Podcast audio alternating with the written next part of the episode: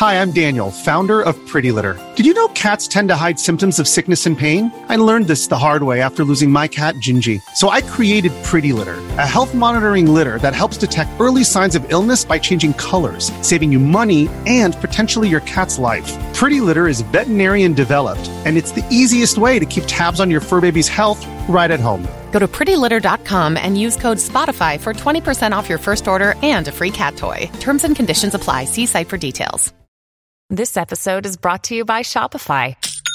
Forget the frustration of picking commerce platforms when you switch your business to Shopify, the global commerce platform that supercharges your selling wherever you sell. With Shopify, you'll harness the same intuitive features, trusted apps, and powerful analytics used by the world's leading brands. Sign up today for your $1 per month trial period at shopify.com slash tech, all lowercase. That's shopify.com slash tech.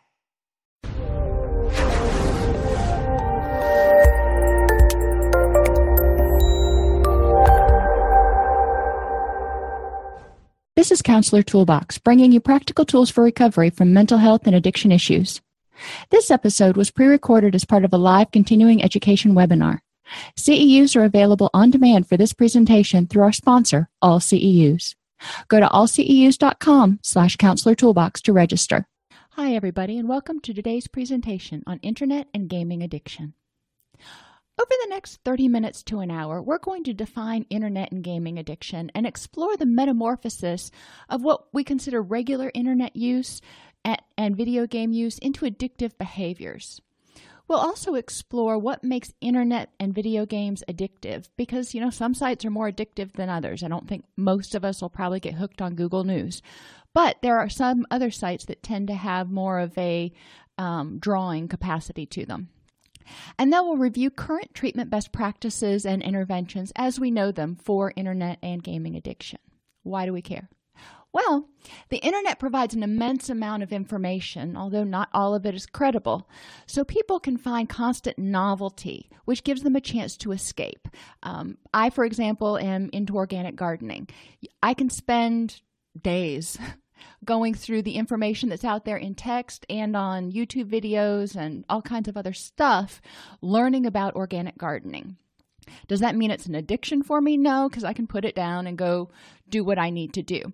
But it's important to understand that someone who is struggling and who wants to escape can generally find a way to escape on the internet, whether it's gaming, social networking, gambling, porn, video games. Um, Video games, online gambling, online shopping, that's one I didn't mention, and pornography all have the potential to become problematic because they do have a rewarding capacity, attention and release sort of thing going on. Um, social media also has an addictive quality that can cause withdrawal and exacerbate mood disorders and addictions. When we think about social media, you know, I'm thinking about Facebook, in particular, but also um, for the younger generation, uh, my daughter's generation, it's more of an Instagram uh, sort of addiction. And hearing that ding and keeping up on what's going on and knowing what's going on and putting your two cents in is very important in the teen and tween world. But for a lot of adults, it also can be just completely overwhelming and encompassing and exhausting, um, staying up on all of that. And when people are not able to access their social media, for example, when they're at work or eating dinner with their family or something like that, they get anxious. They start to feel um, stressed out. So we want to look at what is it about that social media platform or being involved with that platform that is so rewarding and it's more rewarding than all of these other face to face sort of activities. So, the symptoms of internet and gaming addiction are very symptom- similar to the symptoms of pretty much any other addiction. It's a behavior that someone uses to escape from either emotional or physical pain or both, and they continue to do it despite negative consequences as humans, as living organisms, we choose things that are the most rewarding. So if you're choosing video games, if you're choosing online gambling over spending time with your family, then we want to look at why that's more rewarding. Yes, you know, it's fun, but, you know, why is spending time with the family not fun? What is it that um, makes you not want to spend the time with them? Lack of control, spending more and more time playing video or computer games to get the same enjoyment. And this is true of gambling, video games, um, as well as online uh, social media and things like that. Needing to be more involved, more in control of what's going on, needing to get more of a reaction withdrawing from face to face friends and family uh, to the point of disrupting family, social, or work life. There are a lot of people who spend an inordinate amount of time on Facebook and other places. They also spend so much time that they're um, relinquishing sleep. They're not getting their day to day tasks done. They're not spending time with their face to face friends. And they may even be doing it at work, which can often get them in trouble. Um, a lot of businesses and places block many of these sites that tend to be more addictive. But guess what? People bring their mobile devices in order to get around the organization's firewalls. Experiencing feelings of anger, depression, moodiness, anxiety, or restlessness when you're not online. And gaming is just one example. Um, when you're not in that situation, when you're not escaping, then you're facing reality, or, or at least you're immersed in reality as reality exists. And if you're having difficulty dealing with life on life's terms, either because you don't feel good about yourself, your coping skills are overwhelmed, you are just completely exhausted and stressed out, whatever the case may be, then when you're not in that escape zone, you're going to tend to feel those negative emotions even more. And the reason a lot of people go into that ex- that ex- ah, that escape zone is to escape from the anxi- anger, anxiety, depression, and moodiness. Another symptom is spending significant sums of money or time um, with online services, computer upgrades, gaming systems, uh, trying to make sure that you are able to access your addictive behavior, whatever that may be, um, and, and you're able to be sort of top of your game, if you will. And preoccupation, thinking obsessively about being on the computer or playing video games, even when you're doing other things, when you're at work, when you're driving, thinking about what you're going to do as soon as you can get onto the computer. Um, when you're laying down going to sleep, you can't sleep because you'd rather be on the computer. So we're going to start kind of backwards and um, work to the beginning.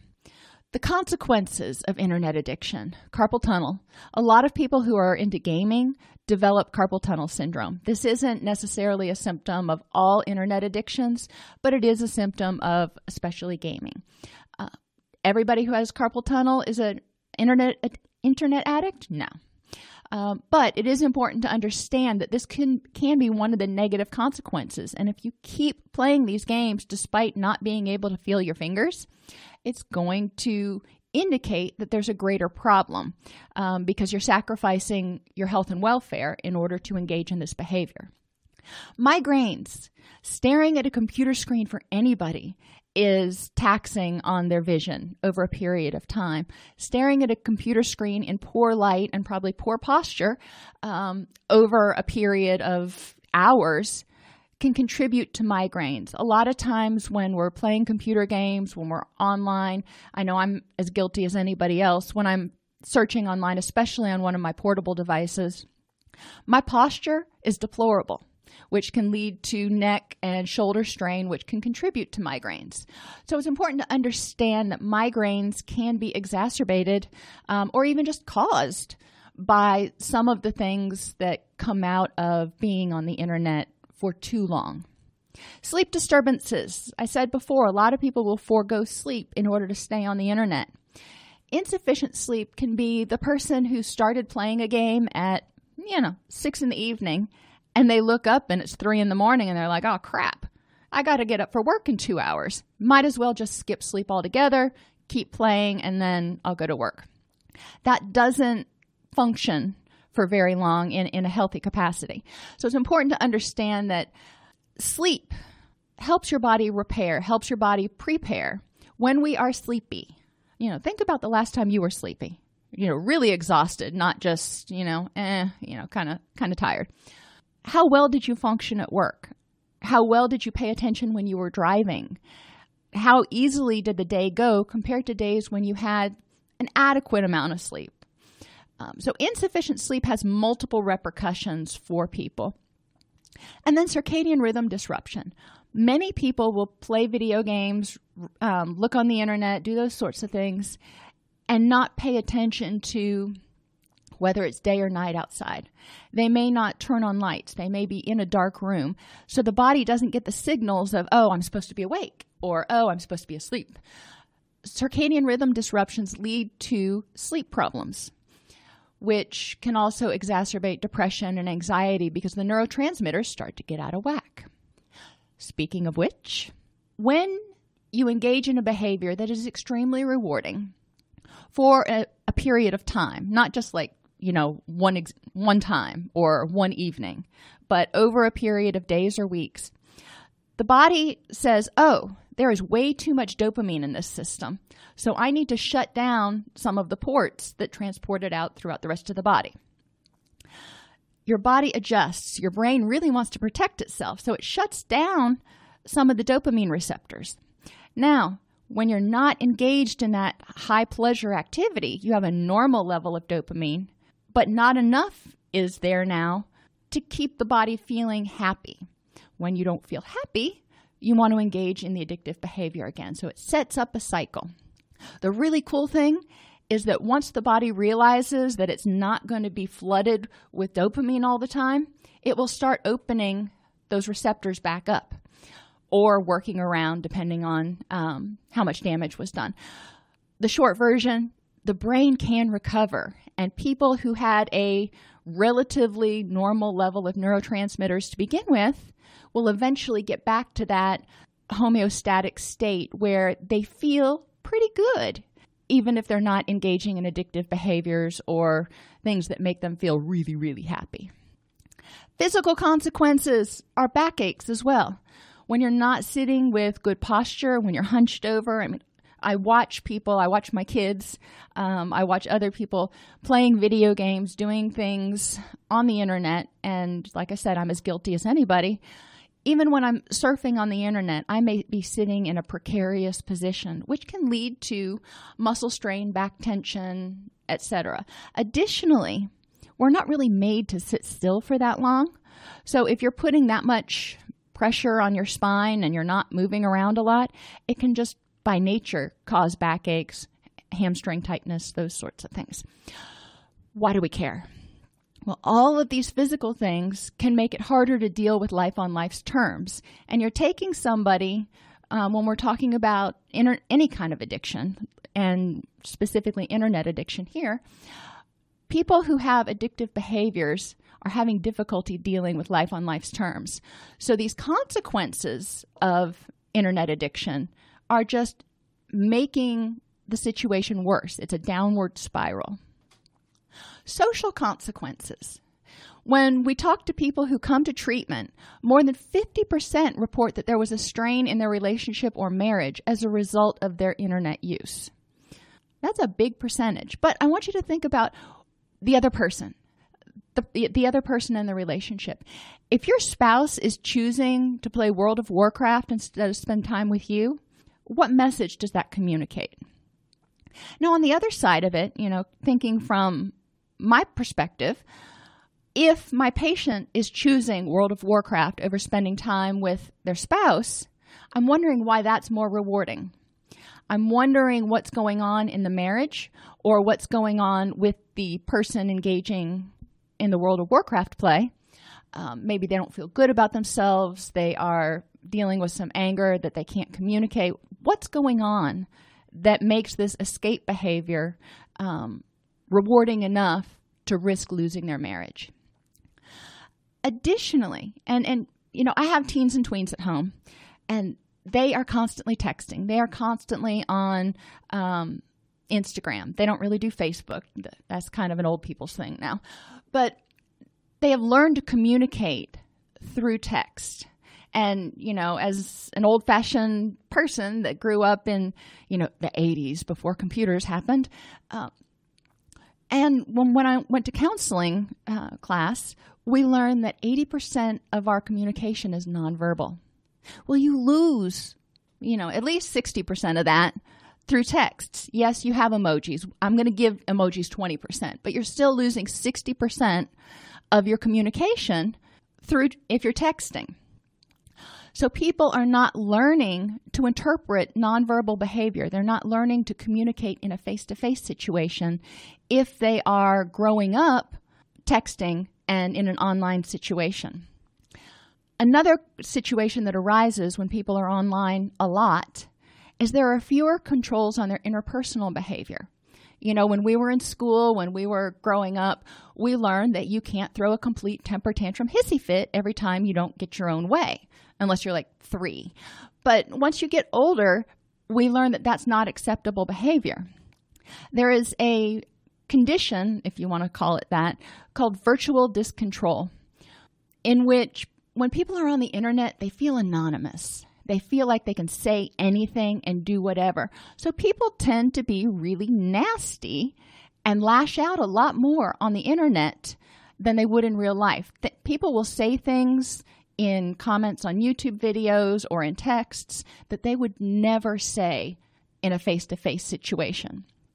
Unfortunately, if you've learned to communicate that way all your life, then when you're in a face to face situation, you don't know how to not act that way. So it creates a lot of um, strain in interpersonal relationships, which can send people back into the virtual world where they feel more comfortable, where they, where they know they know how to behave and get along. Additionally, as we're growing up, we learn coping skills by observing people. If you are constantly texting, then you are not observing how people deal with life on life's terms. So they're not learning coping skills, they're not learning to interpret nonverbal behavior, and they're not learning to self soothe and manage those um, angry and aggressive impulses when they're communicating in an online environment. Finally, aggressive behavior is often rewarded online. Um, online communication, whether it's Instagram or um, Snapchat or any of those, tend to be very cliquish. It's like um, high school times 10. So people can get their feelings hurt really easy, and people can be really nasty really easy, and people can bully a whole lot easier. You know, we've heard of all the problems coming up with bullying and social media. Why are we talking about this? This is a consequence. Well, all of these youth that are growing up with these interpersonal deficits are going to have difficulty functioning in the face to face world. So they're going to gravitate toward a digital world, which can lead to internet addiction, gaming addiction, wanting to stay in that virtual world as much as possible. So, what makes the internet, and in particular video games, addictive? High score or beating the game. These are two things that are more common with gambling and video games. If this is a rewarding feature for your particular client, then my follow up question to them would be tell me some ways in real life that you have been a success, that you have achieved something and gotten your own personal high score.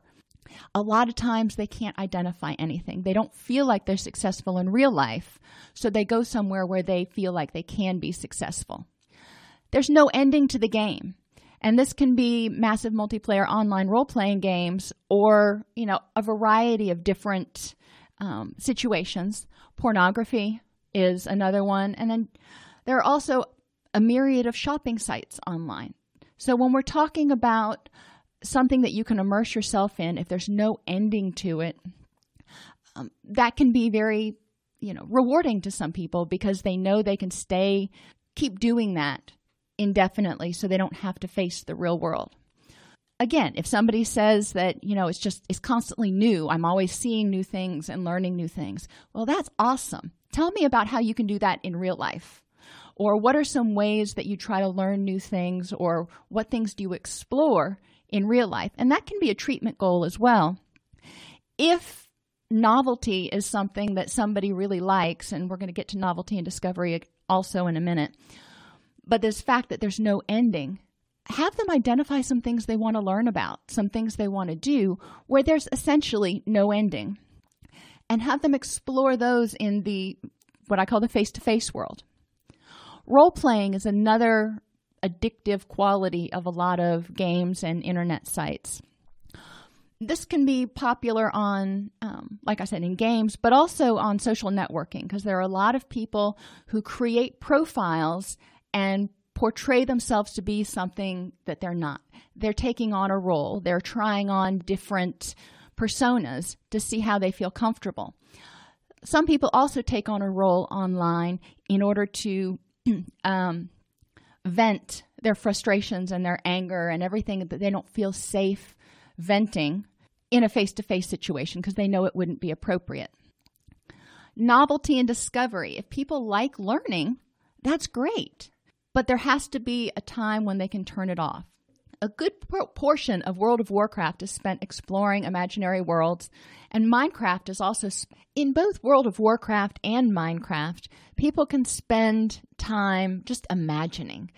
Back in the day, you know, back before there were computers, people who would buy the dime store novels would do the same sort of thing. So why didn't they develop addictions? Because eventually you'd run out of books. You would the book you're reading would be at an end and you wouldn't have another one to replace it. Online, there are there's a never-ending source of books. My son just read the Harry Potter series. As soon as he finished the series, he went to Harry Potter fan fiction. I mean, he's an avid reader and I'm thrilled that he reads. But it highlights the fact that if you get an interest in something, you can pretty much stay immersed in it for as long as you want to. And finally, online situations, online venues provide a place for people to develop acceptance.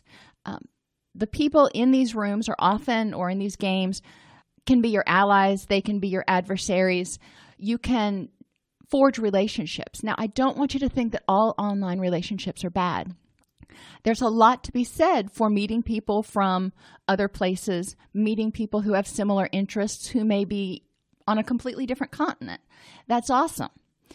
It's when this is the only place you can find acceptance and when you shun face to face relationships to the exclusion of having um, online relationships that it becomes a problem. And like I said earlier with role playing, video games and the online world, social networking is a place to anonymously try out different personas to see what you feel more comfortable with, or maybe just to get out some of that stuff you don't feel comfortable saying or doing in real life. Now, is this appropriate? Not necessarily. Does it happen? Oh, yeah. Researchers at Hammersmith Hospital in London conducted a study in 2005 which found that dopamine levels in players' brains doubled while they were playing. Doubled! That is big. Normally, it's just a little drop in the bucket. This is doubling. So it's important to understand that there is a lot of reward value in playing video games. So, what are the risk factors? Who are the people that are more likely to, to develop addictions? And we talked a little bit about this. People who have poor interpersonal skills typically have poor interpersonal relationships. That's a problem because our relationships, they've found, tend to be our biggest buffer against stress. So if you feel like you are completely isolated and nobody gets you and you don't have good relationships with others where you can lean on them and look for support, look for guidance, just look for acceptance, whatever the case may be, you're probably going to be at risk of dysphoria. And I don't want to say of addiction or of depression. Most people um, who don't have good interpersonal relationships have some sort of mental health or addictive consequence. A need to escape, not being able to deal with life on life's terms. And you know, you may be getting handed a bushel full of lemons, and not everybody is expected to deal with everything by themselves at all times. It's just not possible. So, everybody needs to escape every once in a while. But when you need to escape constantly, or when the only option you feel like you have is to escape, then you are at high risk of developing addictive behaviors. If you're easily bored, the day to day, the mundane, people who are really, really smart often get easily bored and they need to engage in something that has that stimulation, that has that never ending novelty in order to feel excitement. My question to them is what are some things you can do where you can feel excitement in the real world. You know, going out and weeding the garden ain't going to do it for them. What is it that you might enjoy doing? Rock climbing, um, whitewater rafting, teaching at a seminar. What is it that might be mentally and physically stimulating? And then you have people that are just what I call adrenaline junkies. They need to feel that rush. There are some theories that say they may have brain differences than the rest of us that make it harder for them to feel pleasure. There are uh, other theories that say that they've already kind of monkeyed with their dopamine system enough that they need to have the adrenaline rush in order to feel any pleasure.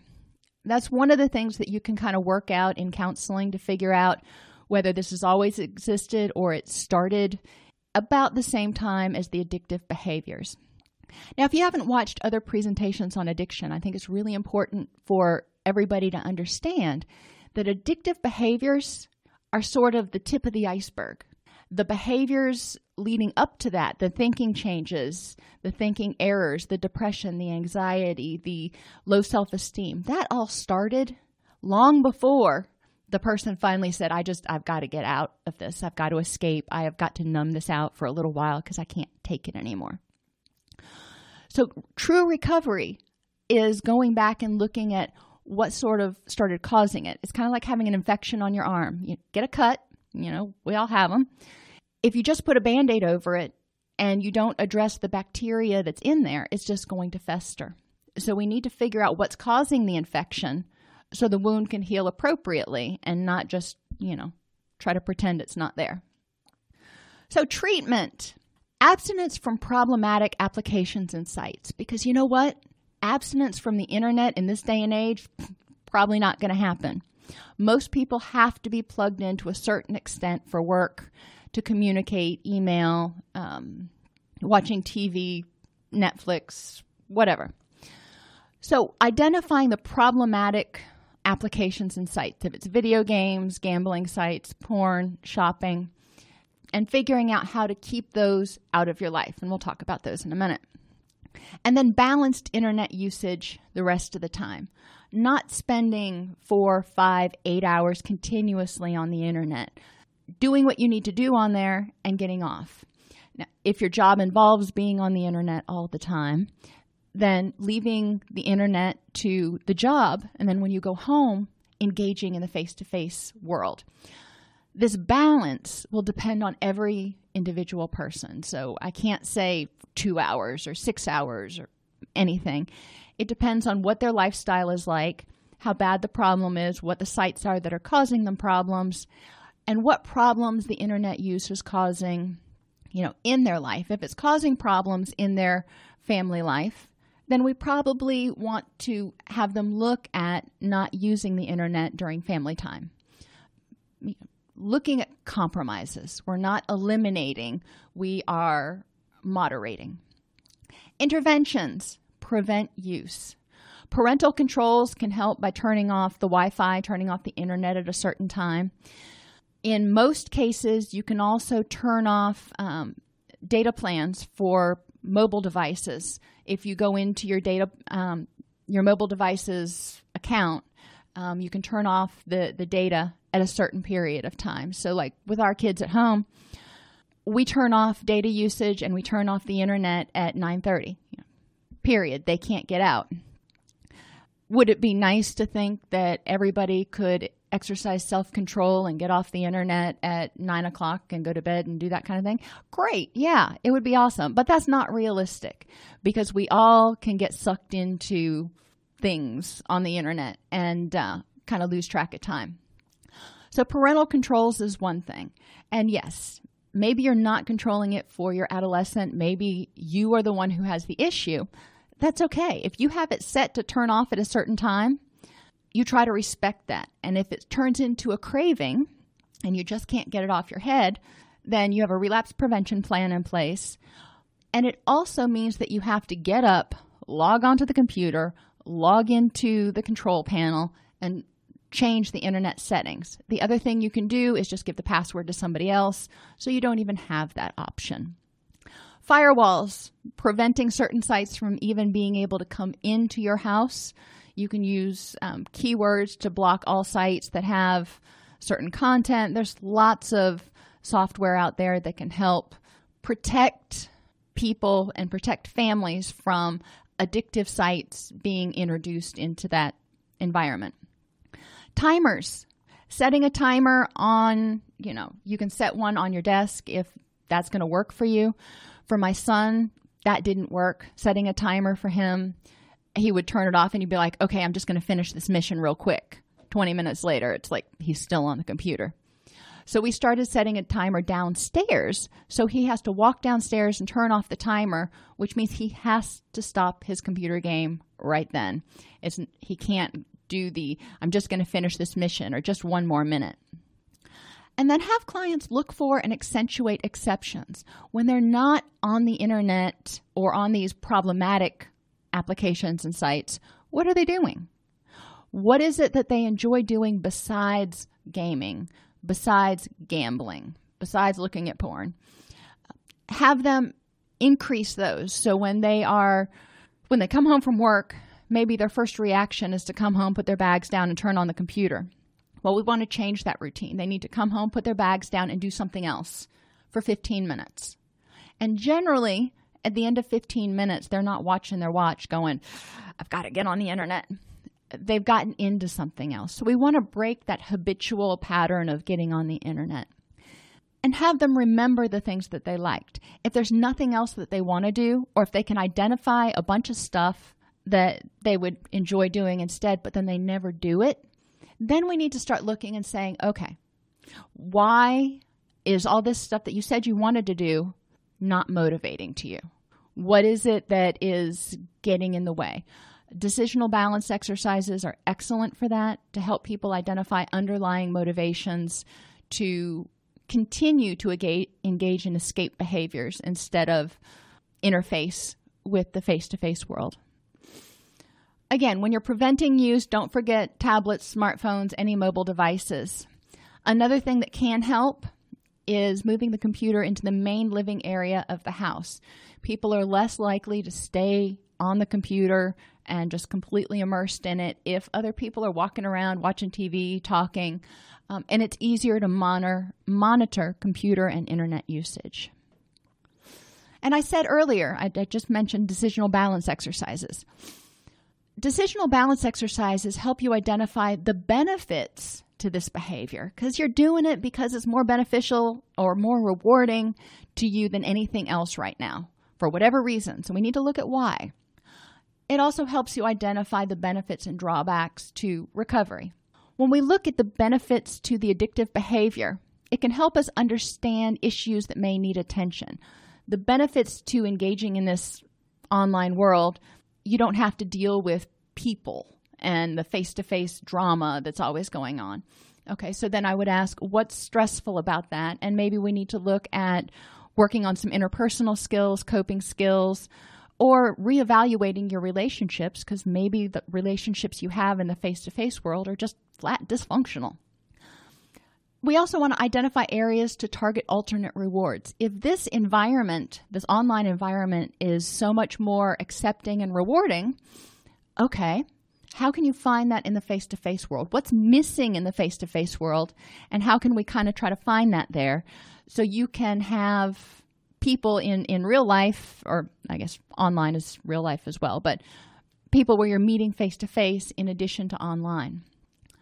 Drawbacks. What are the drawbacks to, you know, let's use online video games, to being on, on video games constantly? We talked about migraines, headaches, just loss of time. And this is true as with social networking as well. I know people who can get online on Facebook at, you know, four in the afternoon and before they know it, it's 10 in the evening and they haven't gotten anything else done. Identifying those drawbacks and highlighting them because they're not rewarding. So we want to remember that everything has benefits and drawbacks. Then we want to look at recovery. What are the benefits to giving up these video games, giving up the online gambling, giving up whatever it is you're doing? we want to highlight these. We want to make this as rewarding as possible. So if you think it's going to improve your relationship with your family, that's great. We need to make sure that happens and not just have it be some theoretical construct out here. If you think it will free up your time so you can do other things, what other things can you do? And let's start keeping a list of these n- new things that you're able to accomplish so you feel like you have a sense of accomplishment and achievement.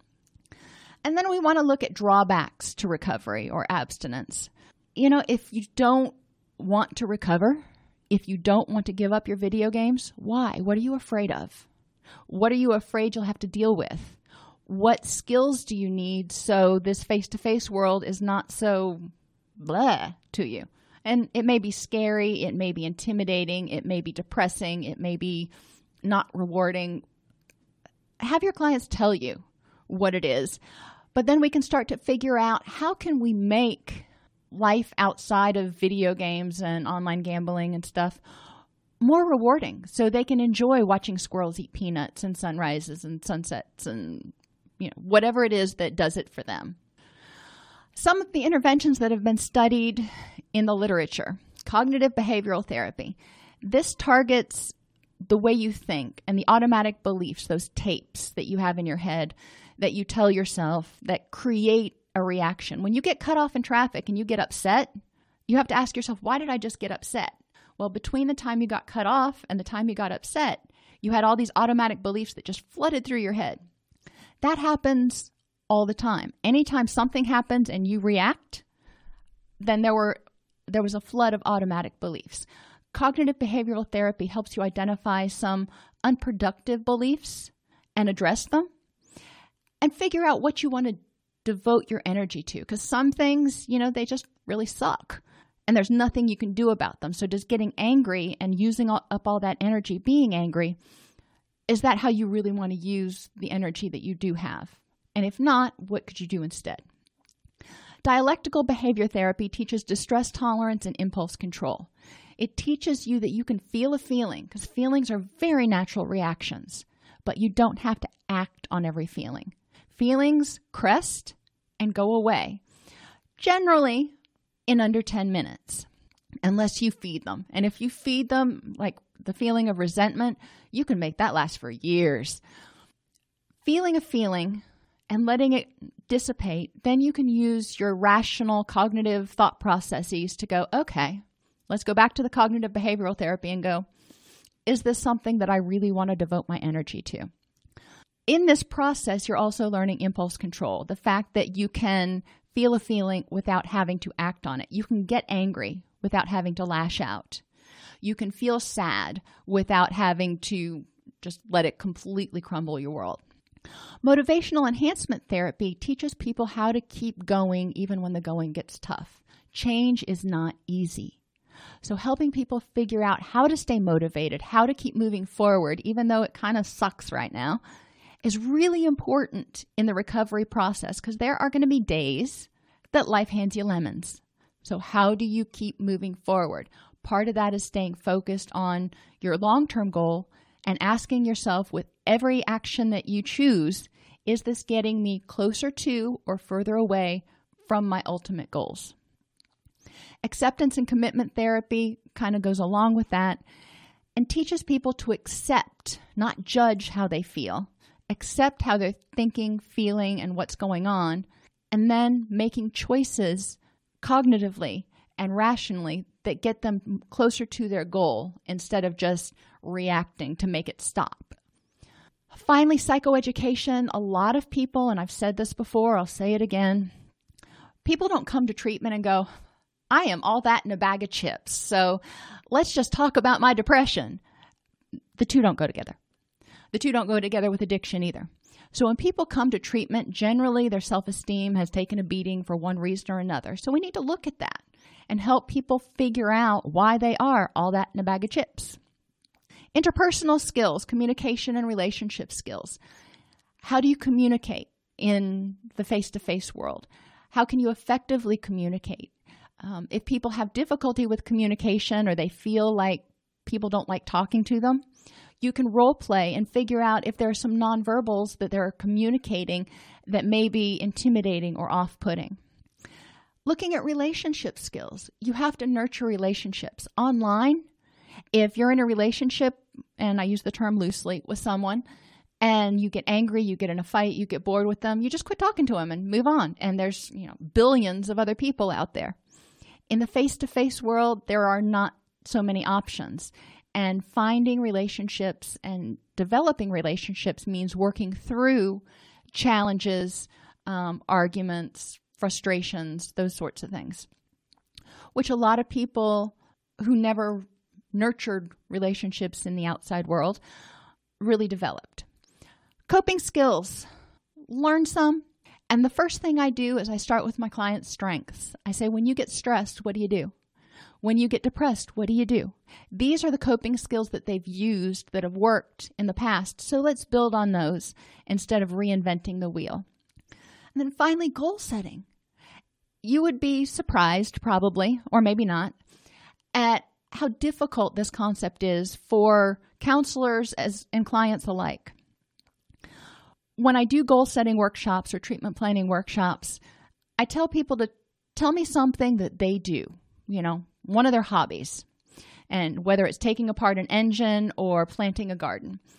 And I say, okay, now let, us take the engine example for, for this presentation.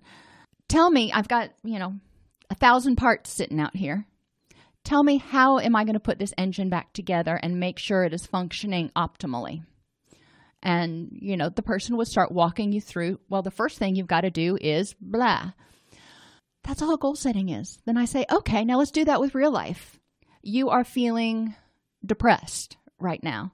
And in order to get out of this depression, or you think you will be free of this depression when you are, you know, what does it look like when you're not depressed anymore? This is our ultimate goal. Okay, now tell me the first step to getting there. And then the second step. It's not rocket science. So, helping people understand that they can set their own goals, but also helping them understand that when you set goals, every time you achieve a goal, even a little goal, there has to be a reward. Achieving the goal in and of itself is generally not enough of a reward. So, what are you going to do? When you achieve this first goal, what are you going to do? Make sure there are sufficient, adequate rewards. Sometimes people need medications to help them temporarily rebalance their neurotransmitters. Um, this is something obviously they're going to talk over with their physician or their psychiatrist. There are three kind of classes, if you will, of medications that they've studied. The SSRIs, these are your antidepressants. Lexapro and Wellbutrin have specifically been studied. Um, in the research that I looked at, I don't know about the rest of them. Naltrexone is an opiate agonist. It's one that we use um, in in substance abuse treatment if somebody overdoses on opiates. And dexmethylphenidate is a generic form of an ADHD medication.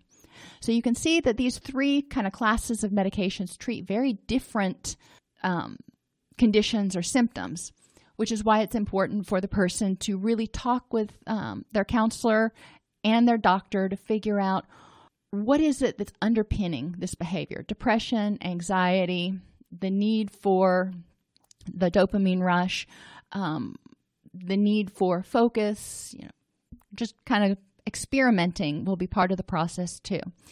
Because we can't do tests to tell which neurotransmitters are out of balance in your brain. It's a lot of it is just taking your history and making an educated guess, which I'm sure makes people feel really good. Exercise. It doesn't have to be going to the gym and lifting weights for an hour. Just doing anything to get your blood flowing increases serotonin and dopamine, which are your relaxation and, and your reward chemicals. Additionally, sunlight can help regulate the neurotransmitters, which are serotonin and dopamine and acetylcholine and all those your happy chemicals to help your body not, not only make them, but get the right balance. And it can also help help your body develop melatonin, which will improve mood and sleep. So, sunlight, you get it in the morning, it says, I'm supposed to be awake. And the body says, okay, no more melatonin. It's time to be awake. As the sun goes down, your body starts to relax. It releases serotonin, which is your calming neurotransmitter, and melatonin is made from serotonin which is why a good sleep routine is so important. Making sure that you do the same two or three things every day before you go to bed, even if you're not going to bed at exactly the same time, to cue your body in that, hey, it's time to release serotonin so we can start winding down for bedtime. Another intervention is just good nutrition.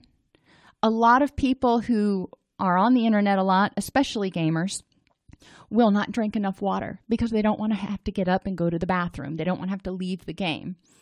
Water is important to flush toxins from the body. Dehydration can cause symptoms of depression, foggy head, difficulty concentrating. One of the things I point out with my clients is you'll actually probably perform better in your game if you stay hydrated because you won't be foggy headed and have difficulty concentrating. You know, it's a give and take here. And then good nutrition that provides the building blocks for all those happy chemicals can include um, adding things to your diet like oats, bananas, chicken, dairy products, green leafy vegetables, almonds, and walnuts. A nutritionist friend of mine said, use a salad plate instead of a dinner plate because most Americans way overeat. But at every meal, have three colors on your plate. If you do that, you don't need to worry about counting food pyramid groups and calories and all that stuff. Have three colors on your plate at every meal and try to eat every three to four hours in order to keep your blood sugar stable. And that will really help with concentration and mood and a lot of the other issues that people talk about. So, we've gone over a lot of stuff. Think back over the past week. Was there a situation in which you, a client, or a friend um, were spending too much time on the internet and it was causing problems? What did you or that person do? And with this new information, what could you do differently or what could that person have done differently? And how can you start integrating this new information into your routine? Knowing that circadian rhythms are important and sleep routines are important, how can you integrate that into your routine? It's a simple change, but it makes a big difference for people. Like other addictions, internet addiction can have physical, social, financial, and emotional consequences. In our digital age, it's highly unlikely that people completely completely unplug. We need to be on email. You know, our boss gets really upset if we go 24, 36 hours without checking email. Do you have to be on Facebook? Do you have to be on social networking sites? Some people do for marketing, but the, the number of people that actually have to be on there, especially for the amount of time they are on there, is very small. So it's important to consider what do you actually have to do. Similar to other behavioral addictions like eating and sex, it's necessary to identify the motivations behind the internet use because just stopping internet use, like I said, that was the way to escape. But if you take out the escape route, then the person is left immersed in whatever they were escaping from, and that's awful. So we can't just say, well, stop using and everything will be fine. That's not going to happen. There was something that happened before this became a problem that they were trying to escape from, and we need to address that. Additionally, by its very rewarding nature, internet addiction will cause neurochemical imbalances, which can lead to depression and apathy. Yes, you can be too happy. Too much dopamine and happy chemicals flooding the system for too long will cause the brain to adjust. It'll say, oh, I need to turn down the, the amount of dopamine. The brain can readjust, but it's important to understand that your brain has a certain level of neurochemicals that it wants to maintain. And when you start monkeying with it, either by taking drugs, um, supplements, medications, or engaging in addictive behaviors, it's going to try to adjust to maintain that level. So it's going to do what it needs to do to protect itself. Recovery involves under, addressing underlying mood, self esteem, and coping issues, identifying triggers for use and way to de- ways to deal with them. Why is it that you want to get on the internet? What are those issues? And what are things that trigger you to want to get on the internet? You know, there are certain TV shows, times of day, you know, maybe times in the month.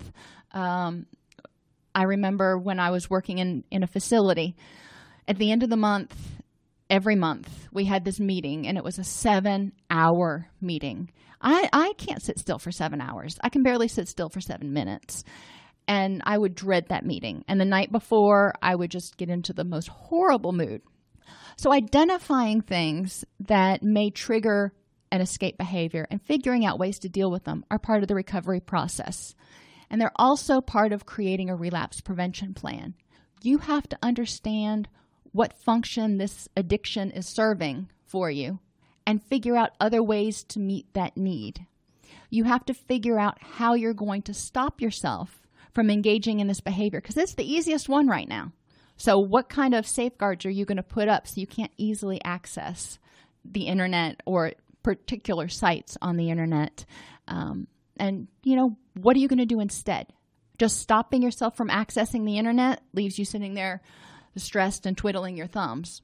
There has to be a what are you going to do instead? Thank you for attending today, and I hope to see you in future presentations.